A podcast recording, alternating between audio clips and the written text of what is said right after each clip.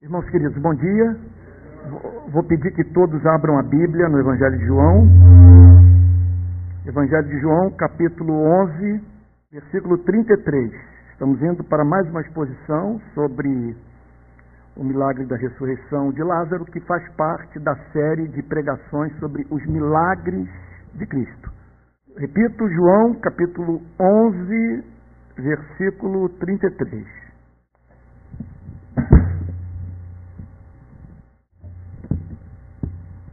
Quando Jesus viu que ela chorava, o Novo Testamento tem essa característica. Escrito com impressionante simplicidade, é um livro pequeno. Agora, devido à sua origem divina, está vendo um, alguma, tá, alguma coisa está reverberando aqui. O pessoal do som puder dar uma ajuda, ok? Resolveu? Tá, obrigado. Então, é um livro curto, são 24 livros que compõem o Novo Testamento, mas devido à sua origem divina, cada frase, cada declaração é, são repletas de conteúdo. Então, a maior dificuldade do pregador expositivo, o que é o pregador expositivo? É aquele que, do púlpito de sua igreja, expõe a Bíblia. Ele não precisa expor uma passagem longa, mas desde que ele pregue o que está na Bíblia, ele é considerado um pregador expositivo, porque ele expõe o conteúdo das Sagradas Escrituras. Eu diria o seguinte: não entre em igreja na qual a pregação não seja expositiva. O pregador tem que ter um texto. E ele é obrigado a apresentar o sentido do texto. Você não pegou ônibus, não pegou metrô, não pegou trem, não pegou barca, sabe, veio para esse local para ter contato com as minhas ideias. O que você espera é a exposição das Sagradas Escrituras. Quer dizer, o seu interesse por esse culto é proporcional à fidelidade dessa igreja às Sagradas Escrituras e, consequentemente, compromisso do pregador com a exposição da Bíblia. Então vamos lá. Nós estamos agora entrando num dos versos mais densos da Bíblia. É tarefa muito dura para o pregador é evitar se estender na análise e nas implicações práticas do texto devido à sua impressionante riqueza.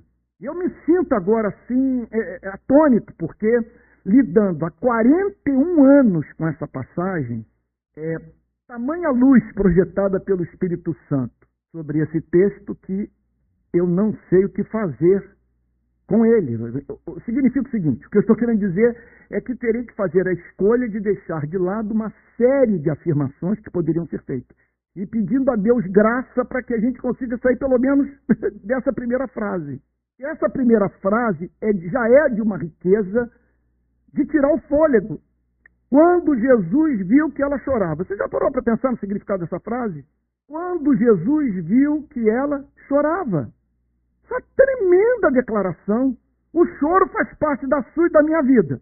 Então, o que, que o Vitor Frankl, neurologista, psiquiatra, encontrou no campo de concentração de Auschwitz? Ele, ele chegou à seguinte conclusão: os únicos detentos que conseguiram sobreviver foram justamente aqueles que viam sentido na sua dor. Os que não viam sentido na dor no campo de concentração logo adoeciam. Vitor Frankl diz que ele sofreu uma queda de imunidade que a morte era imediata, que ficava no semblante que eles estavam em processo de morte devido à perda da esperança. Então não há nada, nós que estamos expostos ao sofrimento, olhe para um culto como esse. Isso aqui é um volume absurdo de lágrima derramada aqui, representada. Derramamos lágrimas pelas decepções que tivemos na vida, derramamos lágrimas pelas enfermidades, pelos nossos insucessos, pelos nossos fracassos, pelas pessoas que amamos que vimos sofrer, por aquelas que saíram da nossa vida subitamente, morreram. Não há uma só pessoa aqui que não tenha derramado lágrimas de sofrimento. E em alguns casos, sofrimento agudo. Então, o que não nos enlouquece é ver sentido no sofrimento. Não é ter prazer no sofrimento, não é desejar o sofrimento, não é celebrar o sofrimento como tal.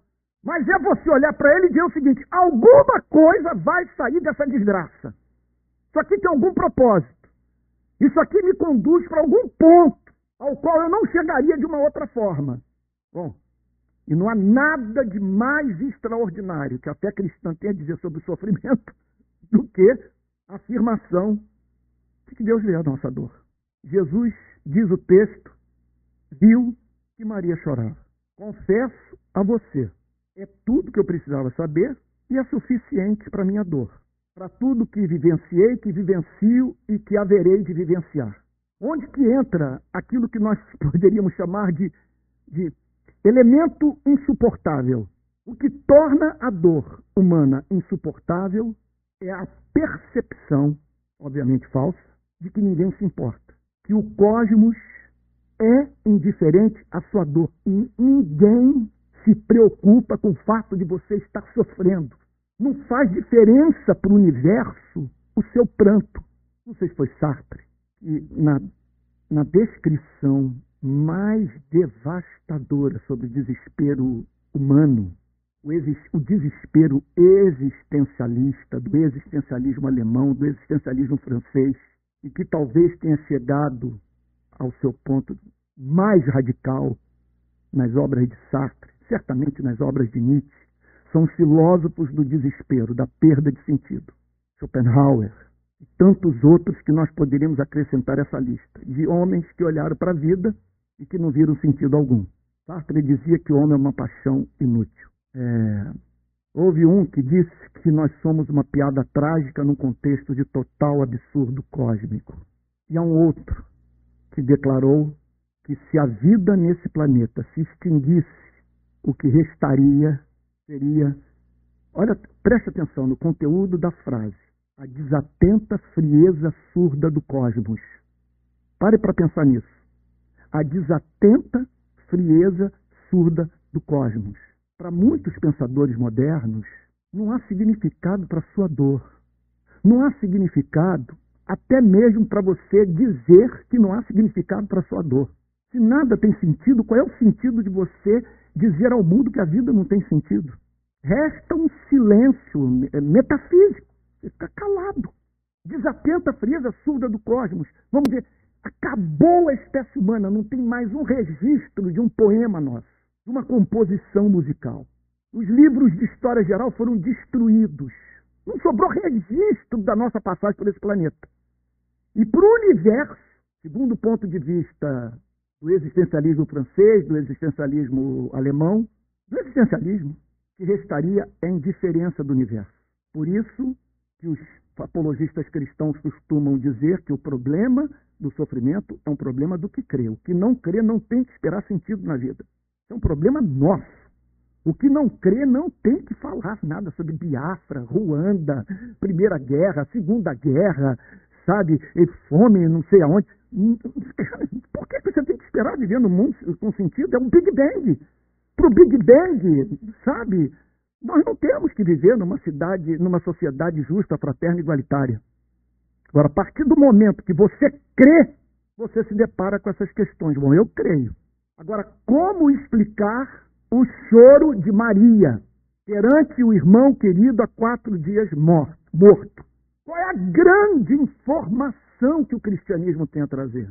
Por isso que é maravilhoso estar num lugar como esse, porque aqui você escuta uma espécie de mensagem que você não ouve em nenhum outro lugar. E o bom, o bom coach, o bom psicólogo da autoajuda, se ele for franco com você, ele vai chegar num ponto, quem teve essa franqueza foi Freud. Ele vai chegar a um ponto que ele vai dizer para você o seguinte: não espere de mim contra a felicidade. Freud falou isso. Não espere da, da psicanálise felicidade. Conceito de felicidade é tema da religião.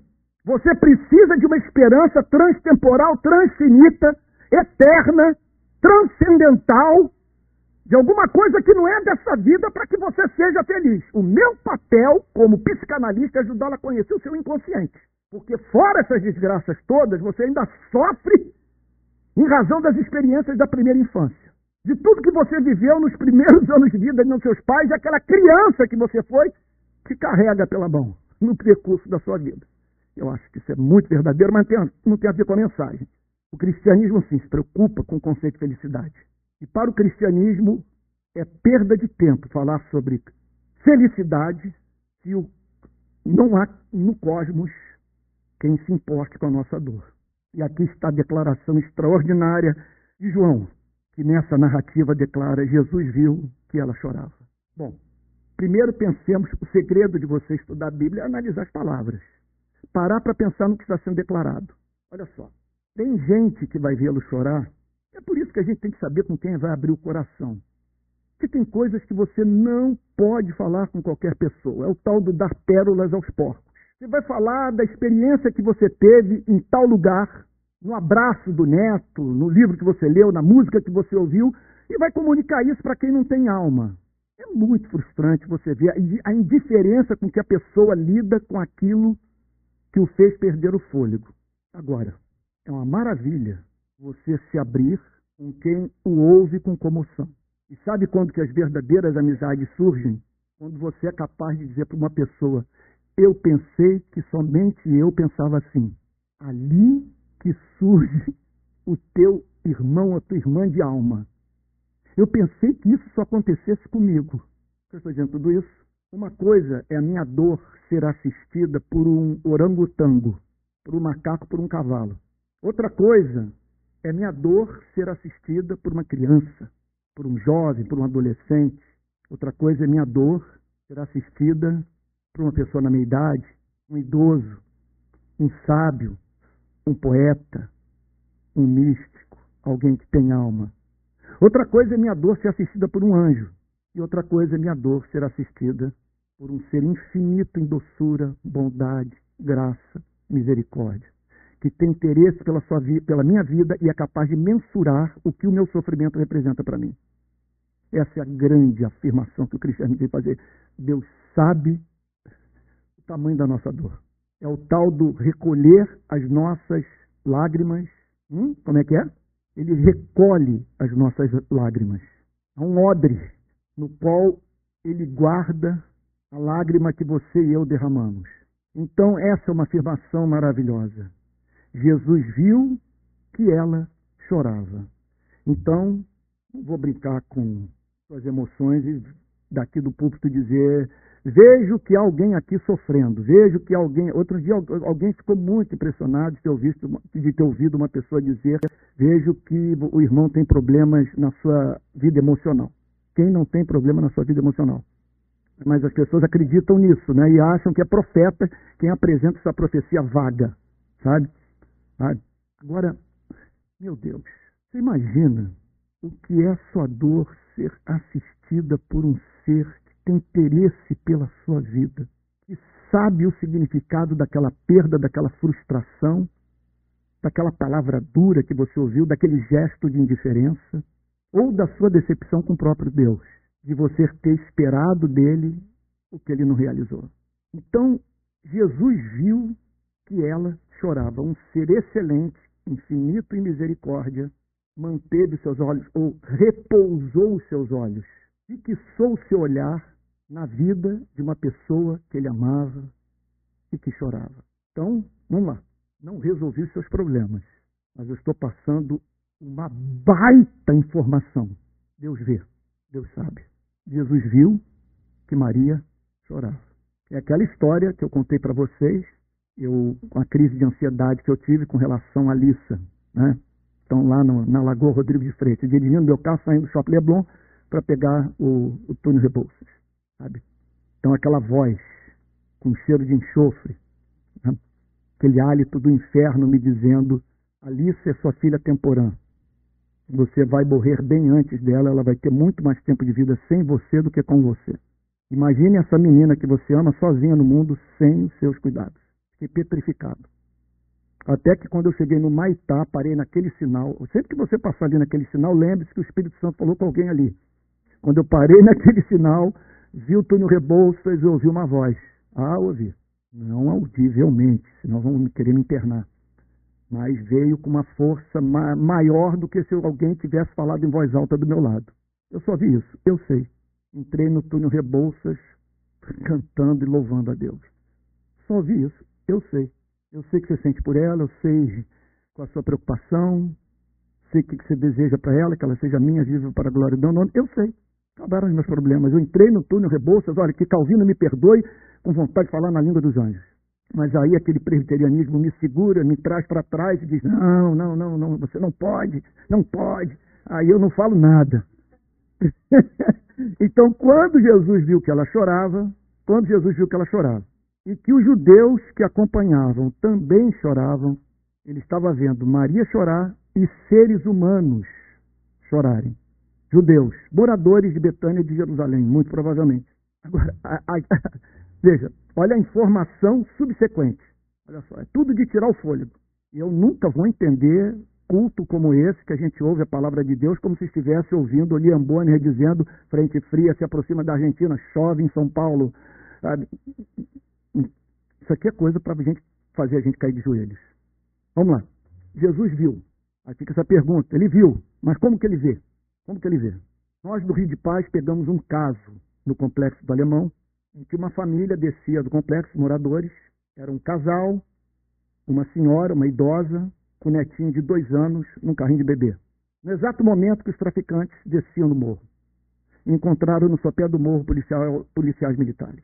Inicia-se o tiroteio e um tiro de fuzil atinge a cabeça do menino de dois anos.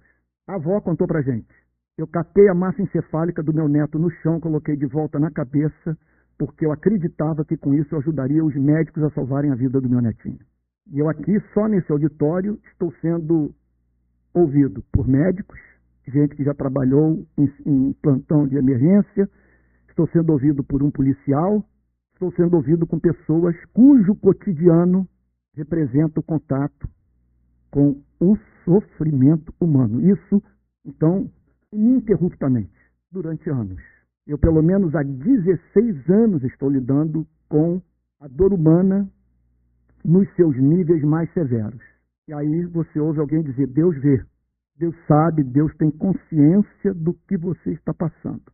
Mas aí surge essa pergunta: sim, ele vê, mas como ele vê?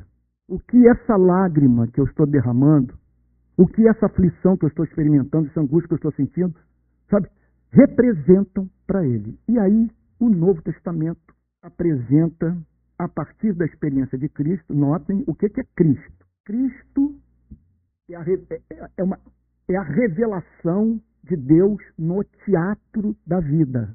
É Deus dizendo para os seres humanos o seguinte: agora eu vou me revelar a vocês de uma forma nova. Eu vou me revelar a vocês entrando no mundo de vocês, na sociedade de vocês, convivendo com vocês. E ao vocês me verem atuando entre vocês, vocês terão uma ideia de quem eu sou. Nessas horas que eu gostaria de estar no culto da Assembleia de Deus, assim, pentecostal, que certamente alguém diria mistério, oh, aleluia, oh, glória. Para, varão. Eu teve uma vez que eu ouvi um pastor dizer: é muita glória, estou indo embora, vou embora daqui, não aguento mais. É muita glória, não suporto isso.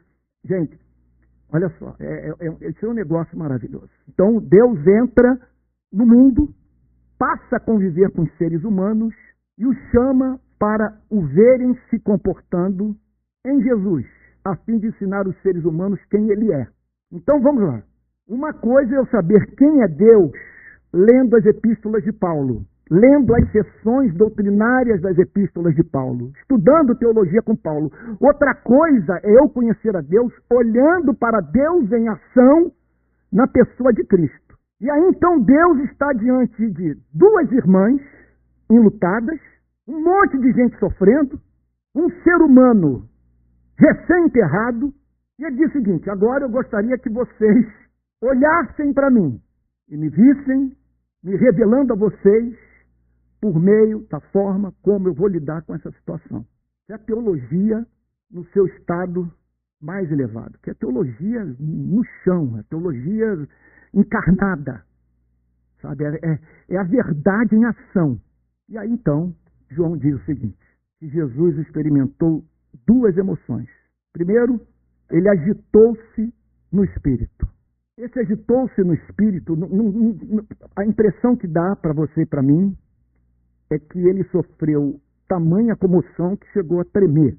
O que João está dizendo, e nós tomamos conhecimento do que se passava na cabeça de João quando analisamos essa passagem no grego, é que Jesus experimentou ali uma revolta. Se vocês pegarem qualquer estudioso do Novo Testamento que, trata, que tratou dessa passagem, vocês o verão dizendo que ele, ele experimentou aqui uma espécie de revolta, de indignação, de ira. Me lembro de ter lido há uns 40 anos Francis Schaeffer levantar a seguinte pergunta: como que ele pode estar irado nessa, nessa passagem sem estar irado consigo mesmo? Que a Bíblia diz que Deus é soberano. Esses dias eu saía do cinema, do reserva cultural, encontrei um pardal morto em frente ao meu carro. A cena de você ver um passarinho morto é muito impactante. Estava ele ali inteirinho, tinha acabado de cair do céu, morto. Até a Alissa pediu para que eu ressuscitasse. Eu falei, isso aí escapa minha, meu controle. Porque tem uma lenda lá em casa e isso de fato aconteceu. Eu costumo morar em Pendotiba, lá nas matas e tal. E um dia eu estava andando, um mico levou um choque, presumo que foi, e caiu no chão, duro, completamente duro. Eu morrendo de medo, mas compadecido ao mesmo tempo do mico, peguei um graveto e massageei o mico, sabe? E tal. E ali ele se levantou subitamente. E aí a lenda subiu a árvore e foi embora. Aí a lenda lá em casa é que eu ressuscitei o mico. E eu acho que eu passei essa impressão. Olha, eu acho que eu ressuscitei o mico. Aí a Lissa, minha criança tem uma memória né, do cão, falou o seguinte, papai, ressuscita ele aí. Aí eu falei, olha, o poder se foi. Né? Mas naquele momento, naquele exato momento, é claro, veio a passagem de Cristo. Que não cai um desse sem a permissão divina. Agora, o que é consolador é perturbador. Porque também Lázaro não, sabe, foi morto segundo o plano inescrutável de Deus. E aí, quando esse plano inescrutável de Deus nos faz sofrer? Como Jesus, então, pergunta Francis Schaeffer, pôde estar indignado nessa passagem com o ocorrido, com o sofrimento, com a dor, e sem estar indignado consigo mesmo. Então, é, nós entramos num dos campos mais é, de difícil compreensão das Sagradas Escrituras a relação entre os planos soberanos de Deus e o sofrimento humano. E a tarefa, nessas horas do pregador, é com honestidade deixar subentendido para a igreja o seguinte: olha, eu estou aqui diante de vocês para apresentar à igreja a verdade e não responder todas as perguntas que são levantadas pela verdade. Então eu vou fazer afirmações que são suprarracionais, estão para além da minha capacidade de raciocínio. São verdades, que não estão aquém da razão. Porque a Bíblia não pede para você acreditar em nada que esteja aquém da razão. A natureza humana simplesmente se rebela contra contradição. Agora, nós somos chamados para acreditar naquilo que está para além da razão, que não é irracional e que, contudo, o ser humano não consegue entender. E tudo que a Bíblia nos revela é que o mesmo Deus que não permite que um pardal do céu caia sem a sua permissão, tem controle sobre os pardais. É o mesmo Deus que, diante da dor daquela família, daqueles judeus moradores de Betânia e Jerusalém, diante da morte de um amigo, se revoltou. E ele se revoltou por ver os efeitos do pecado em nossas vidas. Porque, muito embora não seja sábio nós estabelecermos conexão entre sofrimentos factuais e pecado, nem sempre o sofrimento factual, objetivo, pontual, é resultado de uma transgressão nossa. Nem sempre ele representa uma disciplina de Deus. É muito importante que nós entendamos isso. Senão nós vamos chegar para José dentro do poço e vamos dizer o seguinte: você está aqui, afinal de contas, porque você é um hipócrita, porque você é mau, porque você é soberbo, porque você é vaidoso. Não. Ele não estava dentro daquele poço sendo castigado, punido por pecado algum. Ele estava sofrendo uma injustiça. Portanto, nós estamos aqui perante a manifestação da indignação divina com o pecado e suas consequências para a espécie humana.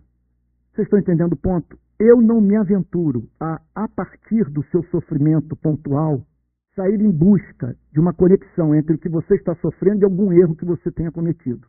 Eu não posso dar uma de amigo de Jó. É um terreno pantanoso, você pode pecar facilmente. Agora, eu posso teologicamente estabelecer uma conexão entre o sofrimento da humanidade e a nossa transgressão, a transgressão dos nossos antepassados, dos nossos pais. Daquele primeiro casal. A Bíblia ensina com muita clareza que toda essa desgraça é proveniente da decisão que nós tomamos de virar as costas para Deus. E como Deus é santo, ele permitiu que nos rebelássemos, mas deixou claro, mas não sem antes, na verdade, ter deixado claro para a nossa espécie. Não contem comigo. Se vocês não viverem em amor, vocês não terão a minha bênção. Olha, vocês vão durar pouco, a cabeça de vocês vai ficar branca, vocês voltarão para o pó. Natureza, os ventos, os oceanos, os elementos da terra vão se voltar contra vocês. Vocês vão ter que enfrentar furacão, terremoto, tsunami. A natureza vai se encher de espinhos. Somente com o suor do seu rosto você comerá o seu pão. Então, vocês podem virar as costas, mas as consequências são essas. E não pode ser diferente, porque eu sou santo e não tenho como abençoar quem se recusa a viver a vida que eu vivo.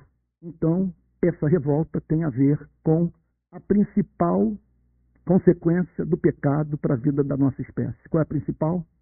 A morte. O salário do pecado é a morte. E Jesus ali viu as consequências do pecado para a vida da espécie humana. Aliás, essa é a filosofia de história do cristianismo. Esse é um elemento da nossa forma de ver a trajetória da espécie humana nesse planeta. O cristianismo parte da pressuposição que o mundo que é hoje não é, não é mais como o mundo que Deus criou. Que houve uma queda. E que a partir da decisão dos seres humanos de viverem uma vida de desamor, esse planeta foi tragicamente afetado. E o ser humano destituído da posição que ele se encontrava no universo.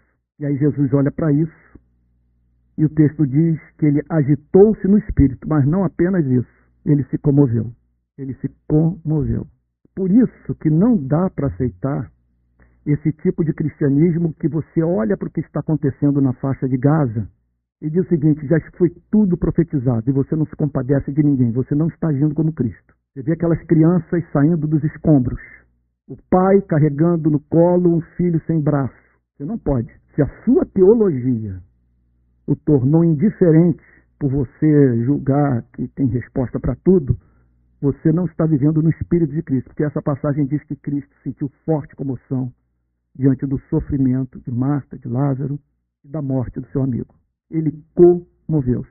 Então, nós estamos nessa manhã perante três afirmações extraordinárias de tirar o fôlego, capazes de enxugar toda lágrima. Eu diria o seguinte: agora sim, nós podemos dizer que é um propósito para a nossa vida nesse planeta. Por quê? Informação número um, Jesus viu. Deus conhece a nossa dor. Informação número dois, Deus detesta este mundo. Odeia o que está em curso. Ele não tem prazer na morte, na dor, no sofrimento, nas partidas, nas, des nas despedidas, no luto, na doença, nas dores físicas excruciantes na alma em melancolia. O texto diz que Jesus se revoltou e se revoltou. E é aí que consiste a nossa esperança. Em que consiste a nossa esperança? Nessa revolta. Nesse agitar-se de espírito. Porque esse agitar-se de espírito é o fundamento da escatologia do Novo Testamento. Nós acreditamos que Jesus vai voltar, que haverá novos céus e nova terra, que esse mundo vai passar porque Jesus agitou-se no Espírito. Porque não é possível que um ser todo-poderoso conviva ad eternum com toda essa desgraça. Se não existisse uma só passagem bíblica falando sobre a criação de novos céus e nova terra, nós teríamos que acreditar em novos céus e nova terra por causa dessa passagem. Você imagine um ser todo-poderoso indignado com o que está em curso no nosso planeta. Não há mínima dúvida que um dia tudo isso chegará ao fim. Zero dúvida quanto a esse fato. Zero dúvida. Vai chegar ao fim, ele vai intervir. Por quê? Porque Jesus agitou-se no espírito e comoveu-se. Essa é a terceira informação. Essa empatia divina é uma coisa extraordinária. Só não podemos cair no erro. Me contar essa história, eu espero que ela não seja verdadeira, porque envolve a vida de uma pessoa que eu gosto. De um pregador que, porque eu tenho muito carinho mas me contaram que ele teria dito para alguém. Na verdade, eu acho que eu li, mas não sei se realmente ele escreveu aquilo ou falou aquilo. Uma mãe o procurou para dizer o seguinte: perdi minha filha. Minha filha morreu. olha o que Deus fez comigo. E esse pastor, na perspectiva de consolar a mãe, teria dito o seguinte para ela: Você já parou para pensar na possibilidade de Deus não ter a mínima relação com isso? Isso é consolação? Quer dizer, morreu como poderia não ter morrido? E o consolo que Deus tem a me oferecer é se colocar do meu lado e chorar comigo, a ponto de dizer para mim: Não podia esperar que isso acontecesse. Coisa tão absurda. O que há de irracional nela é tão flagrante. De imediato, nós somos levados a pensar: uma declaração como essa, esse tipo de aconselhamento é reprovado pela Bíblia inteira, de Gênesis a Apocalipse, conforme se costuma dizer. Portanto, essa comoção é fruto desse intenso amor que Deus tem por seres que foram feitos à sua imagem e semelhança. Ele sabe que nós não sofremos como macaco sofre, como cão sofre, como um gorila sofre. O nosso sofrimento é sofrimento de seres que foram feitos à sua imagem e semelhança. Por isso, essa compaixão. Ele comoveu-se. Então, Jesus viu, Jesus se revoltou e Jesus sentiu forte comoção. Portanto, a Bíblia nos apresenta um Salvador que sofre de dores empáticas por você e por mim. Então, vamos lá. Jamais nas suas horas de sofrimento você permita passar pela sua cabeça essas três tentações diabólicas. E lembre-se sempre que a meta desse adversário das nossas almas não é tornar você, sei lá, praticante de um pecado ou outro, levar a vo você a tal prática pecaminosa ou outra, a tal comportamento desviante ou outro. A meta dele é fazer com que você confunda Deus com o diabo. Se ele conseguir isso, não importa. Para ele pode ser interessante você se tornar um hétero casto, um devasso, cheio de.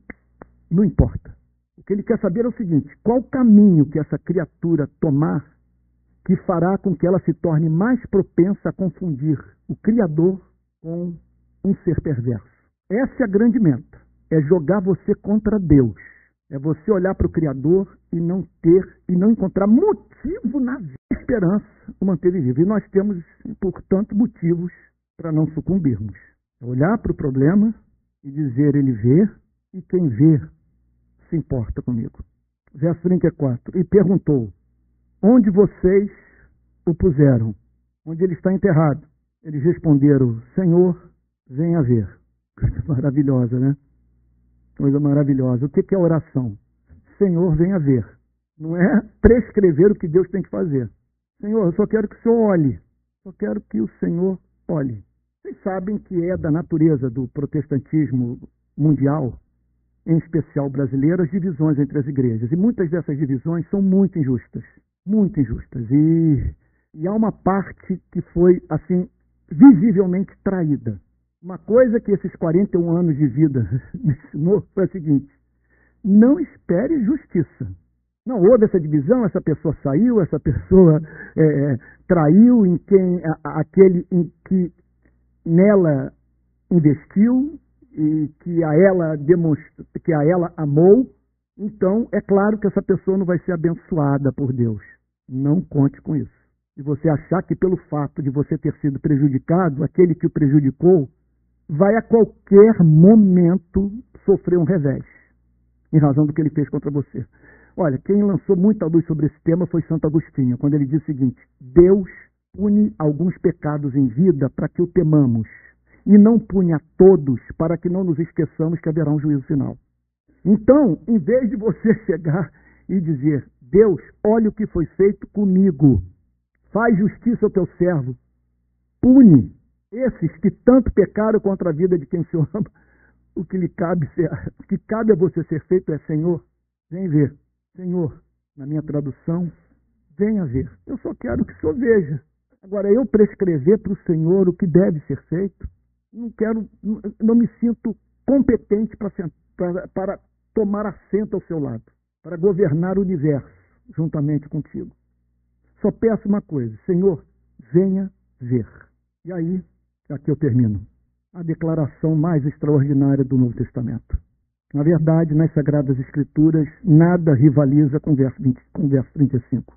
O cristianismo inteiro, toda a nossa teologia, nosso conceito de Deus, está contido nessa frase: Jesus chorou. Jesus chorou. O que aconteceu? Imagine a cena. Segredo de ler o Novo Testamento é você passar a mão na cruz e sentir a farpa da madeira entrando no seu dedo. É você experimentar o vento batendo na sua pele, você sentir o gosto do sal, você entrar na história. Por que João escreveu Jesus chorou? Maria, Marta, o irmão morto, judeu chorando, Jesus e os discípulos, e subitamente aconteceu algo que chamou a atenção de todos. Os que estavam ali presentes viram Jesus tomado de comoção. É por isso que quando ele morreu, os discípulos ficaram inconsoláveis. É por isso que quando ele ressuscitou, a Bíblia descreve os discípulos tomados de alegria.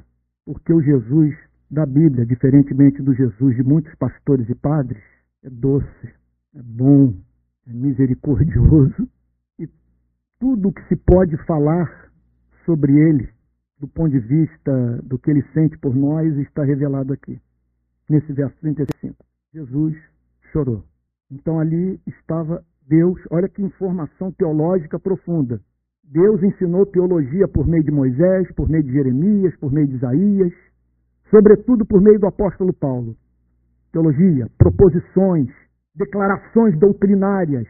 Romanos, por exemplo, é uma extraordinária sistematização da teologia do Antigo e do Novo Testamento. Extraordinária. Mas aqui não é o Espírito Santo falando com o apóstolo, com o profeta, e o guiando no registro do conteúdo do que foi falado. Aqui é Deus revelando a si mesmo no teatro da vida, entre nós. E com esse choro, simplesmente a Bíblia declara ao mundo que o Deus que existe é um Deus que se importa. Eu vou parar por aqui. Para fazer jus à glória desse versículo, eu vou deixar para analisá-lo no próximo domingo. Vamos ficar de pé. Alex, você poderia nos conduzir a Deus em oração, meu irmão querido? Vou pedir para que o pastor Alex, que agora, que, que eu espero que com essa oração do Alex, o material teológico que está na cabeça, desça para o coração. E se você me perguntasse agora o que você quer com essa mensagem, eu responderia que você sai daqui amando mais a Deus. Pai, a gente fica tão perplexo diante da glória da tua palavra. Você falou hoje aqui com a gente mais uma vez. Nosso coração treme, geme, pede que a gente consiga mergulhar profundamente durante toda a nossa vida e esta semana em específico na glória da tua presença, da mensagem da tua palavra que foi transmitida hoje, Jesus. Que nosso coração não saia inócuo, não saia duro, não saia apenas tocado cerebralmente, mas que teu Espírito Santo toque profundamente no caráter da nossa relação contigo, na profundidade dessa relação de filhos na tua presença, Pai. Que bênção extraordinária é conhecer o Deus que você é. Como esses dias conversava com um amigo, é, é lindo demais para ser criado por qualquer homem porque é a tua glória se manifestando de uma maneira tremenda sobre nós.